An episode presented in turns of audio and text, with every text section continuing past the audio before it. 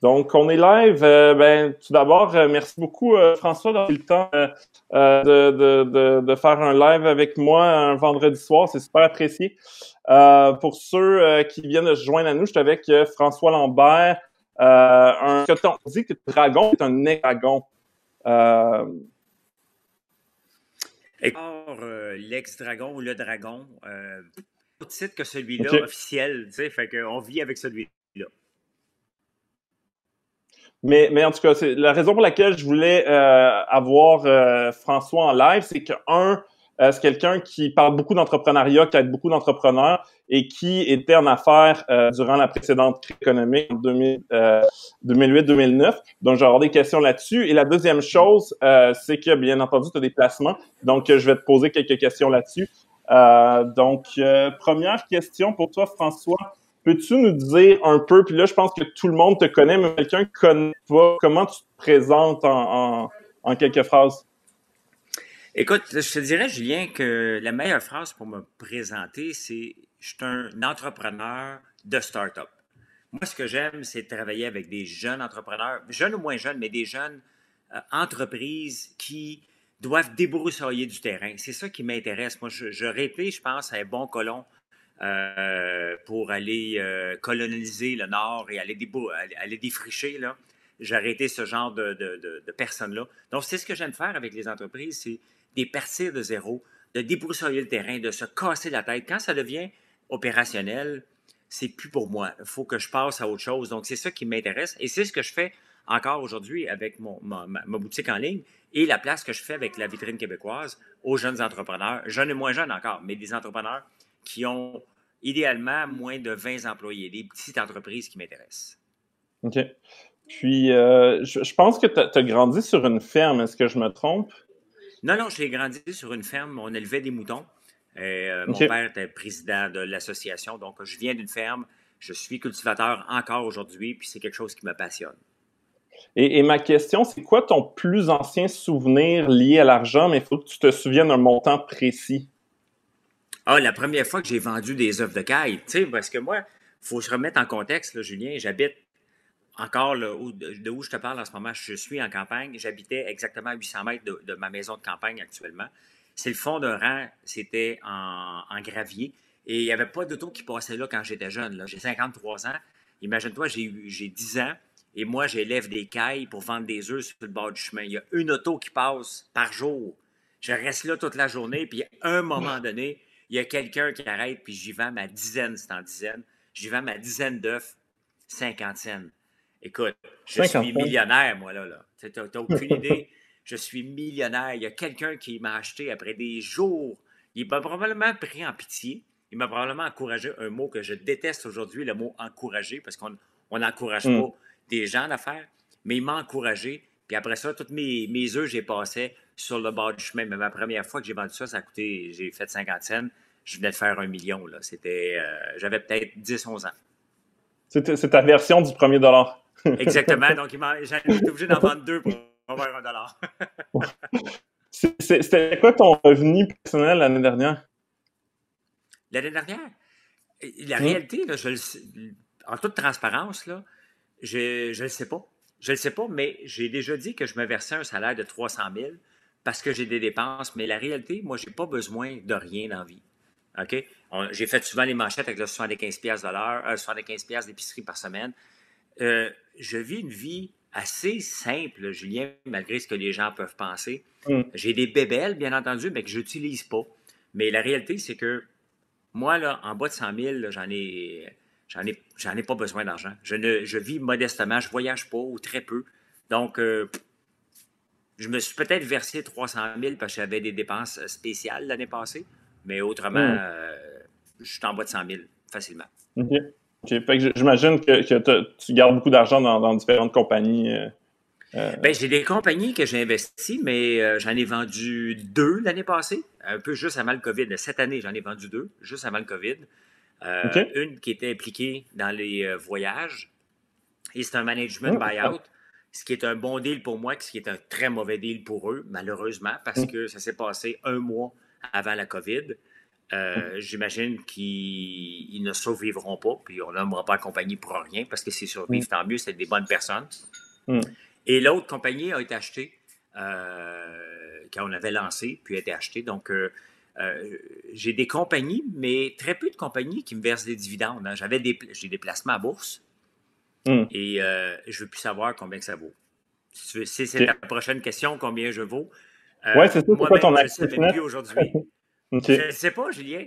Je ne sais pas parce que hmm. quand ça a planté, OK, j'ai quand même beaucoup d'actifs euh, sur les marchés boursiers. Et quand ça a hmm. planté, j'ai fait une vidéo où j'ai dit aux gens, je n'irai pas voir avant 2025. Et je n'irai pas voir avant 2025. Je me souviens de ta pancarte en, en, chat. Tu disais arrêtez de regarder vos placements. Euh, honnêtement, tu ne sais pas bien ça dans ton portefeuille? Ou ben, ça remontait un peu? OK. Oui, mais ça a remonté euh, probablement, mais la réalité, c'est que on ne le sait pas si ça a monté parce que peut-être moi, je suis dans des stocks qui n'ont pas fait partie de la vague, je n'avais pas Shopify. Donc, je ne le sais pas. Mm. Ce qui... La réalité, j'ai aucune idée. J'ai-tu perdu un, deux? J'ai-tu perdu dans ces chiffres? J'ai-tu perdu. J'ai perdu dans ces chiffres, là. On s'entend, là? J'ai perdu des millions de dollars sur papier. Euh, même encore aujourd'hui, c'est évident. Mais euh, mais c'est pas, pas important parce que euh, ça arrive des crises. Et dans dix ans, on va regarder, puis on va dire, My God, on a tout repris parce que ça a toujours été comme ça. C'est pas la première crise qu'on vit. On en vit une spéciale. Mais la réalité, c'est que dans cinq, six ans, sept ans, euh, les pertes que j'ai en ce moment ne paraîtront plus dans sept ans. Fait qu'il faut pas. J'étais là sur le long terme. J'espère ne pas avoir besoin de cet argent-là pour pas être obligé d'en retirer. Euh, hmm. Mais, mais j'ai perdu beaucoup. Beaucoup, beaucoup, beaucoup. Hmm.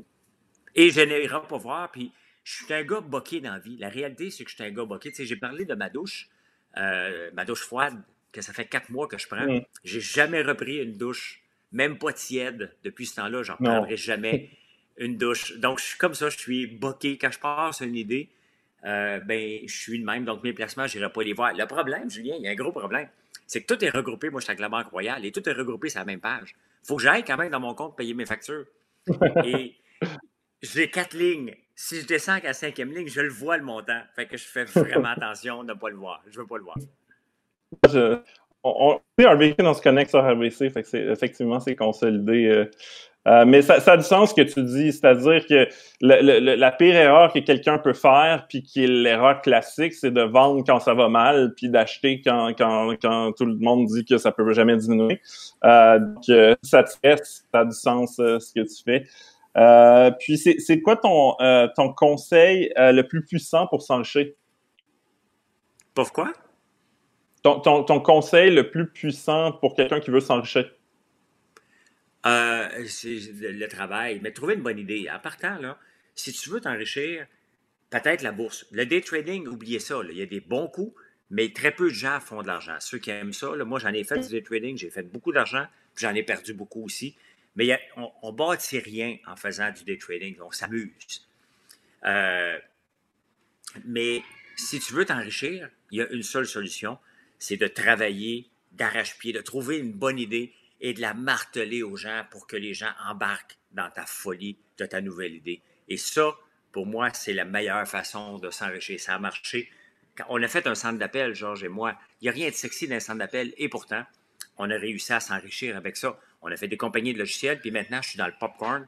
Et après 18 mois à faire de la barbe à papa, du popcorn, puis des meringues, puis à casser les oreilles à tout le monde que c'est bon, qu'ils devraient goûter, euh, on est dans une problématique majeure. Il faut que je construise rapidement. On est en pleine explosion. Donc, si tu veux t'enrichir, je ne suis pas en train de m'enrichir. Je dépense, j'investis beaucoup, mais je sais que hmm. dans 4 ans, 5 ans, à peu près, tu sais, une entreprise, lorsque tu l'annonces, c'est pas 2 ans, 3 ans, c'est au bout de 7 ans que tu vois à peu près le fruit de tes efforts. Tu as 7 ans à réinvestir avant de pouvoir penser à retirer des dividendes.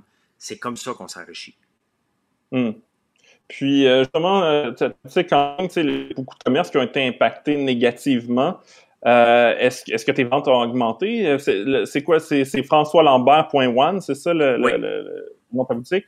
Est-ce que tes ventes sont en augmentation depuis mars? comment ça, a impacté tes oh. affaires?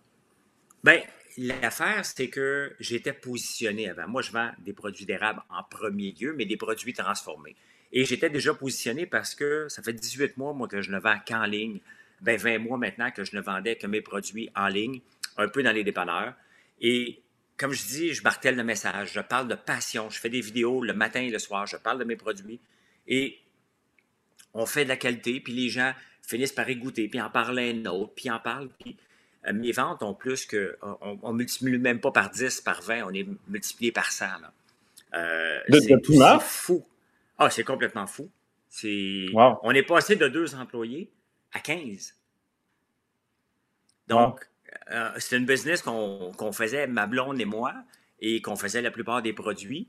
Et là, mon frère s'est joint à moi, ma soeur, et là, on est rendu 15 employés. Puis encore, on vient d'avoir, juste avant de rentrer en onde, on vient d'avoir une immense commande que je dois trouver quatre employés d'ici mardi pour réussir à la faire. Sinon, c'est, c'est les 15 employés qu'on est là qui vont travailler encore plus, mais on est en pleine progression. Mais pour ça, il faut avoir des produits, il faut le marteler le message. Puis c'est ça que les entrepreneurs font des fois. Ils veulent être le secret le mieux gardé. Moi, Julien, si tu veux te faire avancer par moi, même si je ne te connais pas, dis-moi que tu es le secret le mieux gardé, je vais te varloper en disant parle avec de ton entreprise tout le temps. Parle-en avec passion, que les gens embarquent dans ta folie et c'est comme ça qu'on développe une entreprise. C'est quoi la proportion entre les ventes en ligne puis les ventes euh, dans, les, euh, le, secteur du dépanneur, etc. Euh? Le secteur du dépanneur avait été affecté et là, il vient de repartir solide. Il était affecté parce que, en de transparence, puis j'ai eu une discussion, les représentants se sont comme dit Oh, ben, je fais pas, je, ferai pas ma job, je vais rester chez moi. J'ai essayé de brasser un peu, j'ai essayé de brasser un petit peu et là, ça a explosé complètement, mais complètement. Il y a des présentoirs, on vend des présentoirs, Julien. Dans des dépanneurs, ils nous commandent jusqu'à 100, 150 pots par semaine, un dépanneur. Imagine-toi la grosseur du Québec, comment qu'on peut en faire si on multiplie ça par des milliers, c'est la folie. Maintenant, on parle d'achat local. Et ce qui est important de mentionner, c'est quand on parle d'achat local, les gens disent OK, il ne faut plus acheter des produits d'ailleurs. Moi, je dis fais attention, on doit acheter local en premier lieu. Mais moi, j'exporte aussi. Je ne suis pas un petit Québécois qui pensent on va faire des produits pour les Québécois. Je vends sur Amazon.ca ma barbe à papa. Le popcorn, on vient de le livrer aujourd'hui. Il va être en, ligne chez Amazon lundi, ben, mettons mardi à cause que c'est fermé. Et là, on s'en va sur Amazon.com, vendre les produits d'érable. Encore là, mes friandises. Il faut penser global. On peut penser à achat local pour nous, mais il ne faut pas se fermer les frontières. On peut hmm. être fort au Québec et dominer le monde. Et c'est ce que j'ai le goût de faire avec des produits simples, Julien. Popcorn qui existe partout, barbe à papa qui existe partout et des meringues à l'agréable. Trois hmm. produits que je veux distribuer à travers l'Amérique du Nord pour commencer. Puis ça, m'amène à tous les gens. Bon, il y a des gens que, dans l'entreprise euh, qui, qui, ont plus d'emploi, euh, le taux de chômage est super élevé. Il y a plein de gens aussi euh, qui se demandent s'ils ont encore un emploi le mois prochain. Il y en a qui sont arrêtés, puis l'entreprise va repartir. Il y en a que l'entreprise va faire faillite. Je pense qu'il y a beaucoup d'incertitudes euh, et, ces gens-là regardent, bon, euh, oui, tu sais, ils pourraient regarder pour économiser puis se, bâtir des réserves de capital. est-ce que est-ce que c'est le bon moment pour se lancer en affaires? Bien, Julien, il n'y a jamais de bon moment puis il n'y a jamais de mauvais moment pour se lancer en affaires. En ce moment, on est dans un marché d'opportunités. La réalité, là, faut pas se compter de peur. Le marché du commerce de détail était mort avant, avant la pandémie. Hmm. C'est qu'on s'est obstiné à garder des centres d'achat ouverts. Regardons les galeries d'Anjou. Qui va aux galeries d'Anjou? Le matin? Regarde alentour des galeries d'Anjou. Toutes des maisons pour personnes âgées qui habitent là, qui vont prendre des marches l'hiver aux galeries d'Anjou. C'est le marché qui était fait. Bien entendu, ces gens-là achètent un café, mais ils ne consomment pas le linge qu'il y a là. Les boutiques en hmm. arrachent. Regarde le Carrefour Laval, contraire. Toutes des jeunes. Toutes des jeunes qui vont flâner toute la journée et ils achètent très peu. Ils vont manger là, mais ils achètent encore très peu de linge. Et les boutiques en arrachaient une à une, là. Donc, le marché du mm. commerce en détail, ça fait longtemps qu'il est mort. On vit sur du temps emprunté. Mm. Gap, qui tombe juste au début du COVID, c'est parce qu'il était déjà tombé d'avance. Banana République avait tombé avant. Donc, mm. quand tu es obligé de fermer tes portes alors qu'au premier loyer, tu n'es pas capable de le payer, c'est que si tu n'es pas capable de te bâtir une réserve de capital, tu avais un problème en partant. Donc, les opportunités, ils existent maintenant. Ces gens-là doivent se réorienter. Mais qui est capable de se réorienter? Bien, c'est ça qui va faire la force des entrepreneurs. Un entrepreneur est capable de se réinventer sur un dizaine parce qu'il dit OK, parfait, mon marché est mort. Comme tout le monde, on se met à pleurer un peu, on est en petite boule. Puis le lendemain matin, on se réveille et on dit c'est pas vrai que je vais perdre mon entreprise, je vais me réorienter et je vais faire autre chose. Il y a des entreprises en ce moment, Julien, qui sont hyper florissantes parce que le marché a changé. Parce que des gros ont décidé de délaisser certaines parties, les petites entreprises vont prendre le relais dans différents marchés. Et il y a une compagnie d'acier, elle vient de réouvrir et nos ventes ont explosé parce qu'il y a certaines entreprises qui ne sont pas capables de fournir. Donc, il y a des opportunités partout, partout, partout. Il faut juste s'ouvrir les yeux et voir. En ce moment, il y a quand même des pédaleux. Il y a des vendeurs de, fabricants de purelles à la dernière minute. J'en ai reçu à tonnes. Mm. J'en vends sur mon site dans la partie vitrine québécoise. Mais j'ai choisi mes entreprises avec qui j'ai le goût de travailler. Des distilleries. Des distilleries qui se, réorientent. Euh, Blue Pearl, avec qui je travaille, je vais travailler avec une autre la semaine prochaine quand on va avoir ces, bouteilles. Donc, il y a des opportunités qui se créent parce que Purel avait le marché mondial mm. du désinfectant. On en utilisait avant. Mais, mais, là, maintenant, on va pouvoir utiliser du désinfectant québécois. Et ça, pour moi, c'est des opportunités qui viennent de se créer. Si, tu n'avais pas d'entreprise, parce que là, tu as une terre, tu as des produits, tu as, des, des, érablières. Euh, donc, mais si, si admettons que tu n'avais pas de capital ou d'actifs, puis tu voyais la situation euh, en ce moment, qu'est-ce que tu lancerais comme, euh, comme produit? quel marché t'intéresserait? Bien, la réalité, Julien, tu, tu m'amènes un bon point. J'ai une terre, mais je suis aussi, je ne fournis pas avec les érables que j'ai. Donc, je suis un grand acheteur de barils de la Fédération. Pour, puis, j'ai pas le choix. Pour être indépendant, il faut que je respecte les règles. Donc, j'achète du sirop de la Fédération ou des producteurs euh, directs. Euh, des opportunités en ce moment, il s'agit de regarder tout simplement qu'est-ce que les gens consomment. La semaine passée, dans une de mes vidéos, j'ai regardé qu'est-ce que le top 50 des produits consommés depuis la COVID-19. Et on le voit mm. sur les opportunités. Le kombucha, le kombucha qui est un, qui est un, un, drink qui, est un peu un remède aussi, a une augmentation fulgurante. Le popcorn est numéro un en Italie. Ici, mm. l'augmentation en Amérique du Nord, 35% d'augmentation dans le popcorn. Moi, je suis nouveau dans le popcorn, ça fait juste trois mois que j'en fais. Et mes ventes ont, ont, parti de zéro à. Je t'avais de livrer à coût de 53 pieds du popcorn. Donc, il y a des opportunités partout. Il faut regarder ce que les gens consomment en ce moment et qu'est-ce qu'ils vont consommer. Regarde une, chose hier. Euh, je, cherche des jeans. Ça ne me tente pas de me déplacer nulle part. Je cherche des jeans faits au Québec. J'en ai pas encore trouvé. On m'a dit que là, ils en faisaient. Il y a une opportunité pour des jeans au Québec. Il y a des opportunités maintenant avec les couturières. Les couturières, qu'on les voyait même plus, les machines à coudre n'existaient plus. Maintenant, on manque de couturières au hmm. Québec. Il y a tellement de nouveaux marchés, mais j'ai pas une boule de cristal comme tu n'en as pas une, et on ne le sait pas. Hmm. Dans un an, le marché va ressembler à quoi? Parce que si on trouve un vaccin hmm. demain, ben d'ailleurs, il y a une équipe de Montréal qui ont peut-être trouvé un vaccin, mais avant qu'il soit homologué par Santé Canada, on a peut-être 18 mois avant, puis on ne sait pas s'il va fonctionner. On a 18 hmm. mois en ce moment à vivre sans vaccin, vivre une nouvelle vie. Euh, il y a des opportunités énormément. Les designers, là, ne sont pas à de refaire des maisons complètes. Mais du home office, là, il va en avoir en tabarnouche. Là. Donc, c'est le hmm. temps de mettre, de réorienter et de faire des propositions de, de, bureau à la maison. si tu regardes juste cette partie-là, ben, si j'étais designer intérieur, je n'essaierais pas parce que, regarde, moi, j'avais un étage, un étage à rénover dans ma maison à Montréal. Je ne le rénoverai pas cette année. Je n'irai hmm. pas dépenser inutilement. Par contre, si tu me proposes de faire un bureau à la maison, je vais peut-être t'écouter. Puis tu as, l'avantage d'avoir vécu plus qu'une crise économique. Moi, je me suis en 2008, je faisais les économiques, mais je venais juste d'entrer sur le marché du travail. Donc, ça me paraissait un peu abstrait, tout ça. Puis je pense que le Québec était quand même moins touché. Euh, toi, comment tu l'as vécu? Parce que tu étais en affaires avec Atelka. Est-ce que, ça, y a eu un choc? C'est comment tu as, réagi face à la crise euh, en 2008? En 2008, euh, très simple. On avait à ce moment-là à peu près 1500 employés. On l'a vendu avec 2600 employés en 2012. Donc, on avait peut-être à peu près 1500 employés. Et ce qu'on vit en ce moment, parce que les états financiers sont sortis, puis la bourse, ça va bien en ce moment. Hein.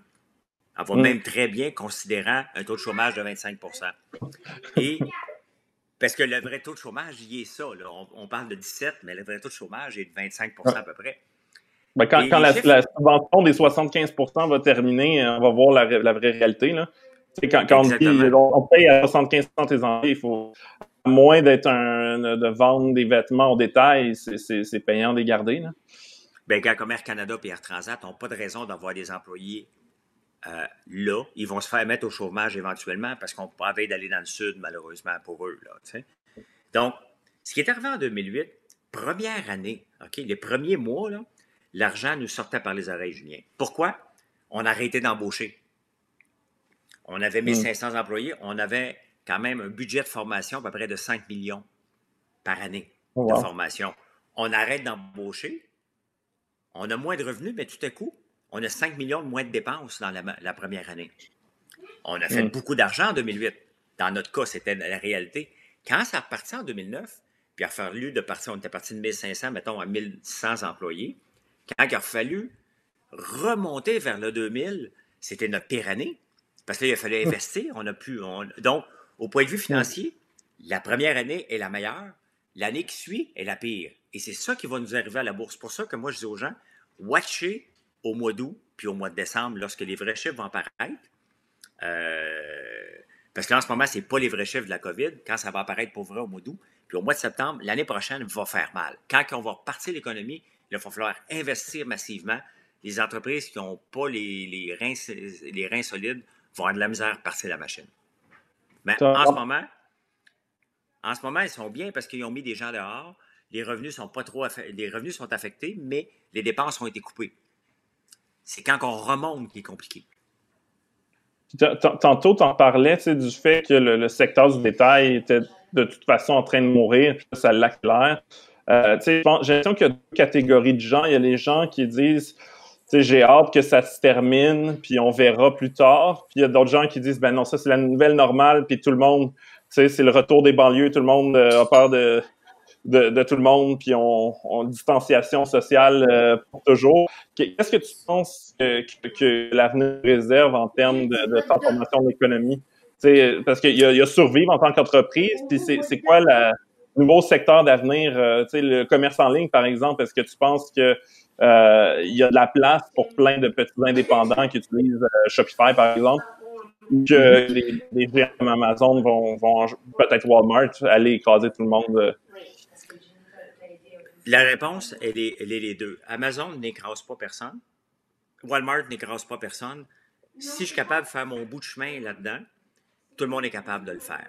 Il s'agit d'être compétitif. C'est certain que si on veut euh, charger le, vrai tarif euh, aux, gens qui vont acheter sur notre site, parce qu'il y a des entreprises qui se lancent, ils, partent d'un site, un, un, site transactionnel et ça coûte 15 pièces de shipping, supposons, puis ils veulent le facturer au client. Le client ne vient pas. Amazon nous habitués, c'est free shipping. Donc, il hmm. faut que tu te battes avec ça. Donc, moi, ce que j'ai fait, je charge 5 pièces de, frais de livraison et je paye l'autre balance parce que sinon, je n'ai pas de business. Donc, on est dans une business, dans le commerce en ligne, comme dans n'importe quelle entreprise. Pour être rentable, il ne faut pas que tu regardes chacune des transactions. Tu as des transactions qui sont à perte, puis des transactions qui sont plus payantes. À la fin, tu regardes ton average, tu dis, OK, quelle est la marge que je fais? Donc, il y a encore énormément d'opportunités qui se créent là. Mais il y a des opportunités. Moi, je n'irai pas investir dans le domaine automobile en ce moment. Euh, la réalité, c'est que ce qu'on vit là n'est pas normal et ce qu'on vivait avant n'existera plus. On va se ramasser à un entre-deux euh, qui va être, personne ne le sait, mais définitivement qu'on on, s'habitue à bien vivre à la maison. Moi, je fais bien plus de FaceTime que je faisais avant. Que quelqu'un m'appelle FaceTime en ce moment, je suis vraiment pas surpris. Il y a trois mois, tu m'avais appelé FaceTime, j'avais fait comme Hey, t'es qui? Pourquoi tu m'appelles FaceTime? Ça, tu me dis Hey, on se fait FaceTime? Tu sais, on a changé, là. C'est un peu plus normal que nos amis proches sautent tout de suite sur le FaceTime. Donc, il y a une nouvelle normalité qui est en train de se mettre en place, mais on ne le sait pas trop. La réalité, c'est que ça fait deux mois. Et pour prendre une mauvaise ou une, bonne habitude, ça prend 21 jours. Moi, je suis dans une nouvelle réalité, là qui est la mienne maintenant. Est-ce qu'elle va changer? Probablement. Mais je ne sais pas, va ressembler à quoi. Tu sais, les restaurants, là, on ne pas de rentrer dans les restaurants. Cependant, regarde, il y a des, entre... des restaurants qui ont voulu vivre, se sont virés de bord, ils font des prêts à livrer, ils font plus d'argent qu'avant. Ils n'ont pas à gérer. Ils peuvent servir autant de repas qu'ils veulent sans gérer un repas à 7 heures puis à 9 heures. Hey, ils ont, ceux qui ont compris ça viennent de se revirer de bord pour toujours. Il n'y aura probablement même plus le goût d'avoir pignon sur rue maintenant. Tu sais, il y a des hmm. opportunités comme ça qui se créent. Tu peux livrer 150 repas à 7 heures. Julien, ils ont-tu le jackpot? Avant, il était pris avec 30 sièges dans son, euh, dans, son restaurant. Pas de staff À, payer, juste des cuisiniers. Ils viennent de gagner énormément, les restaurants qui se sont virés de bord. Je sais, j'en ai parlé avec quelques-uns, et ceux-là se disent Je ne veux pas revenir avant, je ne veux pas revenir en arrière, pantoute. Non, mais les gens aussi vont se tenir plus euh, par. Souvent, en Asie, c'est très, très commun de. Les gens se font livrer beaucoup plus qu'ici. donc, euh, selon moi, ça fait partie des. J'étais le gars qui faisait à manger tout le temps, euh, qui allait mm. au restaurant de fois de temps en temps, au gars qui est abonné à Cookit maintenant. Donc, je suis abonné à une boîte. On va manger ça tantôt, on va se préparer un repas en famille. C'est simple. Ça coûte un peu plus cher, bien entendu, que si on achetait toute la bouffe mais ça prend une demi-heure, tu as tous les ingrédients et ça reste que tu fais de la bouffe et c'est le fun. Fait que tu as dépassé 75$ par semaine? Oh oui, d'aplomb, là. OK? mais, mais bon, je, manque de temps. Et avant, c'est dans le domaine des startups, en technologie, c'était simple. Fallait que tu connaisses, si tu ne connaissais pas le nom de ton livreur de chinois, c'est que tu travaillais pas assez. Ça veut dire que tu commandais pas assez. Ça veut dire que tu travaillais pas assez. Maintenant, il n'y a plus de livreurs autant qu'avant et il y a des boîtes prêtes à manger. On veut mieux, mieux manger puis mieux contrôler ce qu'il y a dans notre assiette. Et j'ai bien du fun à travailler avec Judith de Coquette. C'est une entreprise, regarde, tu vois une opportunité? C'était une petite entreprise qui avait quand même le vent dans les voiles. Maintenant, ils, font partie des 30 plus grandes entreprises au Québec. Il faut le faire, là. Et je les visite à tous les vendredis parce que j'ai fait une entente avec eux. Mes meringues, popcorn et barbe à papa sont en train de se bâtir un garde-manger. Donc, tu vois, est en train de se positionner pour faire une mini concurrence à IGA puis à Métro avec une autre façon. Il y a de la place pour tout le monde dans le marché, Julien. Et c'est ça qu'il faut saisir. Il y a des opportunités que si on ne les saisit pas, ben on passe à côté. Ça, m'amène à, puis à ma dernière question sur l'investissement privé. Tu sais, ce, que ce soit pour les entrepreneurs de financement, alors que que, que, tout le monde a peur euh, de la situation économique, ou encore des, des, des anges investisseurs comme toi qui, qui investissent dans des business. C'est qu'est-ce qui a changé? Est-ce que c'est un marché où les investisseurs peuvent faire plus d'argent? Ou euh, c'est quoi euh, ou non? Puis il n'y a, plus d'investissement tant pour les entrepreneurs que puis, puis les investisseurs vont arrêter d'investir. Qu'est-ce que tu penses que, que ça change ben pour, pour l'investissement privé? Bien, ça change pas grand-chose, puis en même temps, ça change tout. Les premiers temps que je faisais un investissement, moi, je regardais le projet. Hey, ça a de l'allure, j'aime ce produit-là. À force d'investir puis de me casser les dents, maintenant, je regarde la capacité d'adaptation de l'entrepreneur. Es-tu capable de t'adapter à une situation? Si tu es capable, avec le produit actuel, bien, s'il y a une crise, tu vas être capable de t'adapter encore plus. Et c'est toujours ça, mm. depuis plusieurs années maintenant, qui m'intéresse. Et c'est pour ça que j'étais tough avec les entrepreneurs. Moi, les entrepreneurs qui venaient dans l'œil du dragon, et qui bégayaient, puis on leur offrait un verre d'eau, puis on les mettait à l'aise. Je voulais pas les mettre à mm. l'aise, moi. Parce que ça mm. je voulais voir dans la vie de tous les jours, quand tu vas affronter le gros client qui va te donner le contrat de 10 millions, là, qui va changer ta vie, là, tu vas-tu te choquer devant lui quand il va te bombarder mm. de questions ou tu vas être capable de t'adapter? Ben moi, c'était ce dragon-là. Ça passait pas toujours bien euh, avec ceux qui sont pas habitués au monde des affaires. Mais le monde des affaires est comme ça. Si tu n'arrives pas à préparer un meeting, puis tu te fais varloper, il ne t'offrira pas un verre d'eau, il va te montrer à la porte. Hmm. Et c'est pour ça que je ne voulais pas les, mettre à l'aise, les entrepreneurs, je voulais voir leur capacité d'adaptation. Et ceux qui étaient capables de s'adapter à ma face de bœuf, puis toutes les questions plates que je passais, c'est là que je faisais une offre. Et c'est encore comme ça aujourd'hui. Hmm. Donc, euh, tu penses qu'il y a encore du capital pour, pour justement des entrepreneurs qui sont, qui sont à l'aise en temps de crise? ben, regarde, comme, mettons que Judith de Cookit chercherait du financement. Je pense que toutes hmm. les entreprises, je pense que tous les anges investisseurs, probablement qu'elle se fait cogner déjà à la porte pour voir, as-tu besoin du financement, hmm. as-tu besoin du financement, on peut t'aider. Euh, elle, elle, a le vent dans les voiles. Good Food a le vent dans les voiles. On n'en a que deux, là. Euh, hmm. Bad Monkey, qui est dans le popcorn, lui aussi, ses ventes ont explosé. Il y avait un article dans la presse l'autre jour. Donc, s'il cherche du financement, lui, il peut cogner à toutes les portes. On va l'écouter parce que ça, est, il est dans un marché en explosion. Donc, il y a des marchés en explosion malgré ce qu'on vit là en, ce moment. Et ces gens-là peuvent avoir du financement. Il y a des nouveaux logiciels qui vont se créer. On parle de, des logiciels qui vont dire que si on a la COVID ou non, parce qu'on va l'avoir, des, des, logiciels qui vont nous dire, OK, attention, tu es à côté de quelqu'un. Donc, il y a un paquet de nouvelles applications qui vont se créer. Puis en même temps, il y en a qui vont mourir. Je pense mm. à Hopper de Montréal. Mm. Hopper, ben, bien, c'était une, l'unicorne. C'était la compagnie qui valait un milliard alors qu'elle n'était pas financée. ils viennent juste, de, viennent juste de, lever, 100 millions. Fait qu'ils ont, ils ont le temps d'attendre un bout de temps, en tout cas. Mais ils ont, ils ont mis dehors euh, une grosse partie de leurs employés. Là. Le, oui, le mais temps si on Mais tu sais, Julien, même si on a le temps d'attendre, la réalité, est-ce que tout à coup, cette application-là a un futur dans les deux, trois prochaines années? Ça, c'est un grand questionnement. Euh, j'ai passé tantôt au coin de la 15 et la 40. Tu regardes le Royal Mount, le, nouveau développement, le 10-30 qu'ils veulent faire là, Je suis passé à côté de ça, j'ai regardé ça, j'ai comme l'impression qu'ils sont en train de bâtir le Jurassic Park. On est, on a-tu besoin d'un 15-40? On, avait, on pensait que ça n'avait pas de sens un peu avant. Et là, on passe à côté, tu te dis, hein, on va aller encore dans les boutiques, puis on va aller voir du cinéma. Je sais pas, moi, je, pense que cette partie-là, pour moi, elle est morte. Le 1540 est déjà mort avant même d'exister, tu sais. Ah, moi, ça me manque le cinéma. J'espère que Cinéplex fera pas faillite. ben, je pense que moi, j'ai jamais été voir un cinéparc et je pense que si j'ai une ah, chance d'aller au cinéparc, ça va être cet été. Sais? Ou, d'acheter un cinéparc. C'est sûr que la demande va exploser. Peut-être, mais moi, je suis pas en mode d'achat, comme je te dis. J'ai beaucoup de plaisir à bâtir mes friandises à l'érable et la vitrine québécoise. Et c'est une job à temps plein. On travaille 6 jours par semaine, de 4 heures du matin à presque 11 heures le soir. Des fois, je tombe endormi, malheureusement, à 9 heures, mais j'ai beaucoup de plaisir, malgré le travail, à bâtir ça. Et pour moi, c'est ma dernière entreprise. C'est la mienne. Je fais ça sur mes terres, avec ma famille, avec des employés locaux. Et c'est ma dernière. Je, vais donner 20 ans de, mon temps à cette entreprise-là. Et euh, après ça, mes enfants, s'ils veulent, ils prendront le relais. Cool. Ben, écoute, euh, François, merci pour ton temps. Puis je te souhaite de te reposer en fin de semaine si euh, tu as le temps. Dimanche.